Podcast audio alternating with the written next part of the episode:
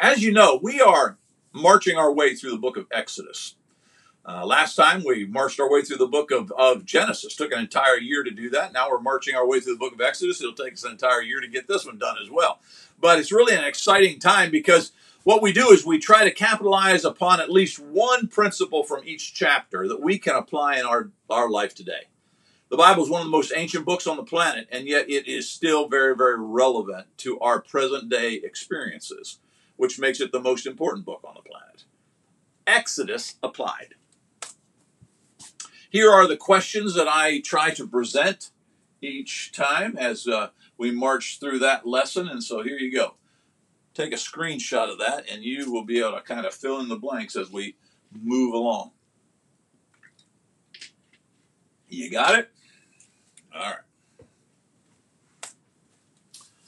As we move into Exodus chapter 5, I'm going to give this title to my sermon When the World Objects to Our Faith. What does that look like, and what should we do in response to it when the world objects to our faith? Here's the passage. You notice I've broken into three parts just because we can't get the whole chapter up there. Afterward, Moses and Aaron went and said to Pharaoh, Thus says the Lord, the God of Israel, Let my people go, that they may hold a feast to me in the wilderness. But Pharaoh said, Who is the Lord, that I should obey his voice and let Israel go? I do not know the Lord, and moreover, I will not let Israel go. Later on, verse 7 You shall no longer give the people straw to make bricks, as in the past. Let them go and gather straw for themselves. But the number of bricks that they made in the past you shall impose on them. You shall by no means reduce it, for they are idle. So Pharaoh is responding spitefully to this request to go and worship God. Therefore they cry, Let us go and offer sacrifices to our God. Let heavier work be laid on them, or on the men, that they may labor at it and pay no regard to their lying words. Then a little later in the passage, Moses turned to the Lord and he said, Oh Lord, why have you done evil to this people? Why did you ever send me? For since I came to Pharaoh to speak in your name, he has done evil to this people, and you have not delivered your people at all. When the world objects to your faith, there are at least three things that take place. I, suspo- I suspect there's many more, but there are three things that are going to take place in this passage I think you are going to readily identify with. But as you readily identify with these three, these three things, I want you to be bolstered in your faith, lifted up. Recognize, number one, that you're not the only one suffering in this particular way. And number two, that throughout history, God has given us all kinds of principles and how to deal with that, not the least of which we find here in Exodus chapter 5. So let's just start enumerating a few of these. number one, when the world objects to our faith, they make it feel like it's insignificant. That's one of the first things that they're going to do. When they object to your faith, they're going to, to try to make you feel like your belief system is insignificant. It's, it's not important. That's why sending our children off for the majority of their waking hours every school day to the public school system is such a horrible, horrible decision to make. Because in the process, what we're doing is we're allowing somebody in the world to dominate their value system, and we know what the world believes with regards to God. We know what our government is pushing with regards to God, and it's not a firm belief in Him. If anything, it's just the opposite. And so they're going to belittle your faith. They're going to make it seem insignificant. And as they make it seem insignificant, you're going to second guess it. Now, as an adult watching this, you say to yourself, but I've got a strong faith because I have regular Bible study and prayer time. I said, but what about little Johnny who's seven years old? Can you say the same thing for him? And yet, that little Johnny is being sent off into the public school system to have the world constantly bombard, make light of his faith. And so he goes to Sunday school on Sunday morning, and they give him a coloring page about Noah's Ark. It's pretty much as deep as it gets sometimes in our Sunday school classes. Then he goes to school on Monday morning, and they begin to belittle the concept, the idea the fairy tale of the great flood. Is he able to stand up underneath that? and after he has all those years being bombarded through the public school system, undermining his faith, what do you think is going to happen when he finally gets an opportunity to graduate? I'll tell you what's happening. 70 plus percent of our kids being raised in the church, 70 plus percent of them, upon graduation from high school, leave the church, most of whom never come back because moms and dads allowed the world to make our faith look insignificant. you see what Pharaoh does here.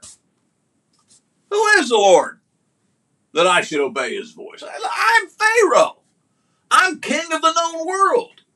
Talk to me about this God who wants you to go off and worship in the wilderness. I don't even know him. I don't know the Lord.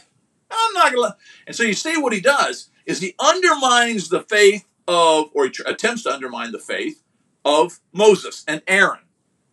In the process, the word's no doubt going to get back to all the people. And he's trying to make the faith of the Jew, the faith of Israel, look insignificant. At this moment in time, I'm king, I'm boss, I'll tell you what to do. Forget God. Because look, as you say to your God, save us, I will respond by doubling your workload. Which do you feel more? The God who doesn't seem to be speaking to you directly? or the lash on your back as you're not producing enough bricks. You see, that's the argument that they'll make.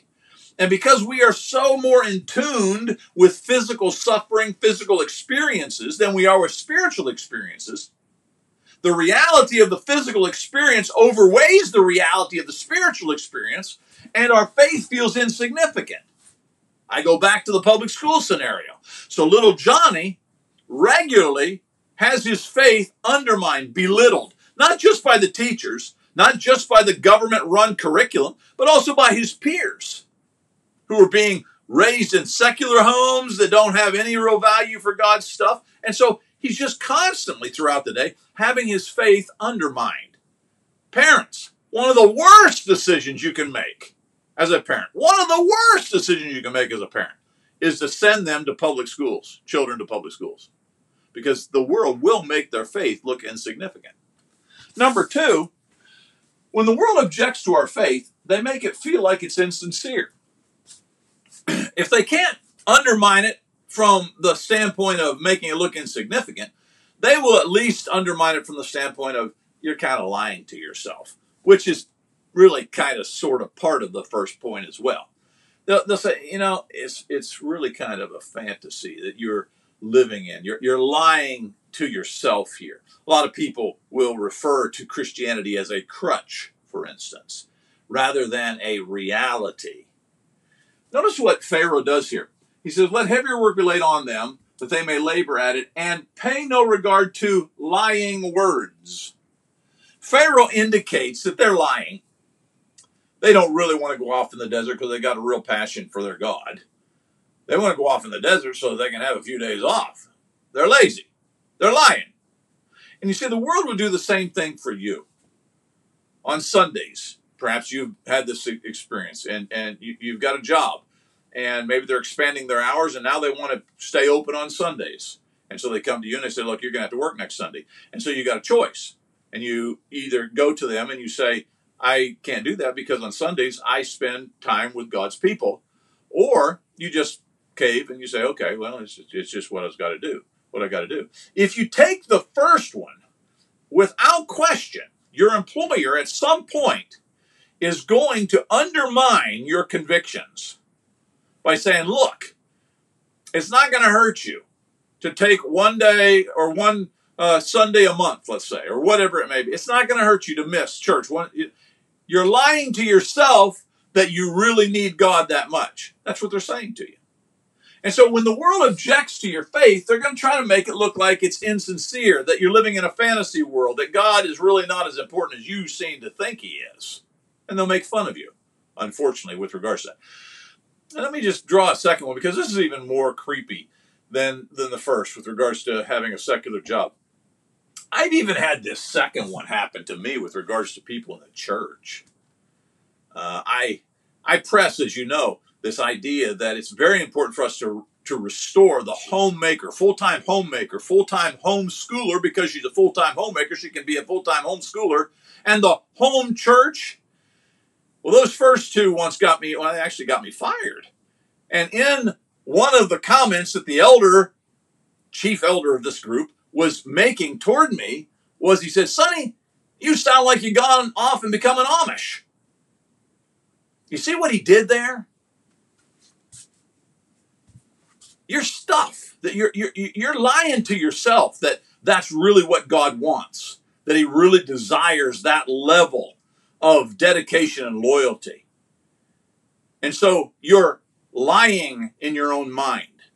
An elder of God's family had the lack of backbone and, and courage and, and immaturity, I, definitely immature, spiritually speaking, to make a statement like that. Be careful. It's not just the world, sometimes it's folks within the church. And then, number three, when the world objects to our faith, they make it feel like it's interfering. This is probably the biggest one of all that uh, it's interfering with real life. Watch what happens here. Moses turned to the Lord. So after all this is happening, and, and Pharaoh's going to take away the straw, so they now not only have to, to maintain the same number of bricks, but they've also got to increase their work to go out and get the straw to make the bricks, etc. Once he's been really mean like that, Moses is just, I don't know what in the world to do. And he throws his hands up and he comes to the Lord and he says, Lord, why have you done evil to this people? Notice the phraseology. Why have you done evil to this people? Now he's going to associate it with Pharaoh down here. For since I came to Pharaoh and speaking your name, he has done evil to this people. And so, but so basically, Moses is saying, because you sent me, you are at fault for making Pharaoh disgusted and increasing the workload. Why have you done evil to this people? And then he concludes in this way, rather bold You have not delivered your people at all. You said to me up there on the mountain that I was going to go and get your folks. And you haven't even delivered it. In fact, we've gone backwards. We're not delivered. We're under a worse workload than we were before. Notice what is happening here. The world will make you feel like God is interfering, which is exactly what took place. Now remember, this is all manipulated by Pharaoh, not God. Pharaoh's the one who said you can't go. Pharaoh's the one who's going to double their workload. Pharaoh's the one who's who's making the task masters uh, beat them and, and, and, and cause them to do even more work. That's all on Pharaoh. God said, let my people go. Pharaoh said, no, I won't do her. That's all on Pharaoh. But in that process, watch what happens because of a lazy faith. So often we conclude that our faith is interfering. If I just didn't have to get up on Sunday mornings and assemble with God's people, imagine what I could be doing. See how? Your faith is interfering with your life. If I could just kind of, you know, fudge on my taxes, man, finances would be so much better. My faith is interfering. And because we are people who can slap our hand you know, pinch our cheek, uh, feel food in our mouth, see with our eyes, hear with our ears, and we're all attuned to those physical attributes, and those are the primary in our life. A God who seems to be silent gets shuffled off into the background, and we aren't paying attention to him. And our faith, at times, seems to be interfering with the rest of our physical senses Imagine how much better I could live if I didn't have these values of God at work in my life. I could cheat, I could steal. And we play that crazy scenario over in our mind until eventually we really believe that our faith is interfering. When you consider the way that the mental, the, the physical mind works with regards to some of these things, and you recognize the temptation that Satan uses, such as in this case, to manipulate and bring that about. And then we reapply it to my original illustration of sending Johnny off to school, seven years old, being bombarded with folks and their positions that make his faith feel insignificant, insincere. And then lastly, imagine, Johnny, the friends that you could have if you just weren't so religious. If you just didn't talk about God all the time. I'll close with a personal illustration. I grew up in central Pennsylvania. I was an athlete and wasn't half bad. Played basketball, football, baseball, even wrestled a little bit. I found it interesting, though, that as long as I was on the mat, on the court, on the baseball diamond, that I, I was part of the group. I was included. But you know, on Fridays, especially at football season, on Fridays after a big game, everybody on the way out the locker room give me the high fives, you know, way to go, Sonny, all that kind of thing, and and pat me on the rear end, whatever, and then they were gone. They didn't invite me to go to the parties. I wasn't included in the post win celebrations, those kind of things, because, well, that's a preacher's kid. He's not to drink. He's not to do drugs. He's not to be any fun. Why invite him? And there was a dark period in my life when I began to see the disconnect between the joys of the world and my faith. And I began to consider and ask myself is it possible that my faith is interfering with the real joys that I could have in life? Now, I'm thankful, so very thankful that I had godly parents, a godly little sister, and some other godly friends who stood with me during that dark, dark time. I'm so very, very thankful for that. But many folks do not have that. We got to watch for the world, what the world is doing with regards to our faith and the way that they object. And we've got to stand by individuals, especially the little ones. Stop placing little ones into the tutelage for the majority of their waking hours every school day of folks who are going to make their faith feel insignificant, insincere, insincere and try to convince them that their faith is interfering with real joy in life. We've got to do better, parents, Christians, as we try to keep one another accountable. When the world objects to your faith, they're going to do at least these three things and more, but you stand strong. Thank you for being with me. I really appreciate you and love you. This is Sonny Chow saying, Be there. Matthew 16, 26. Here are the five questions that we tried to cover in that lesson.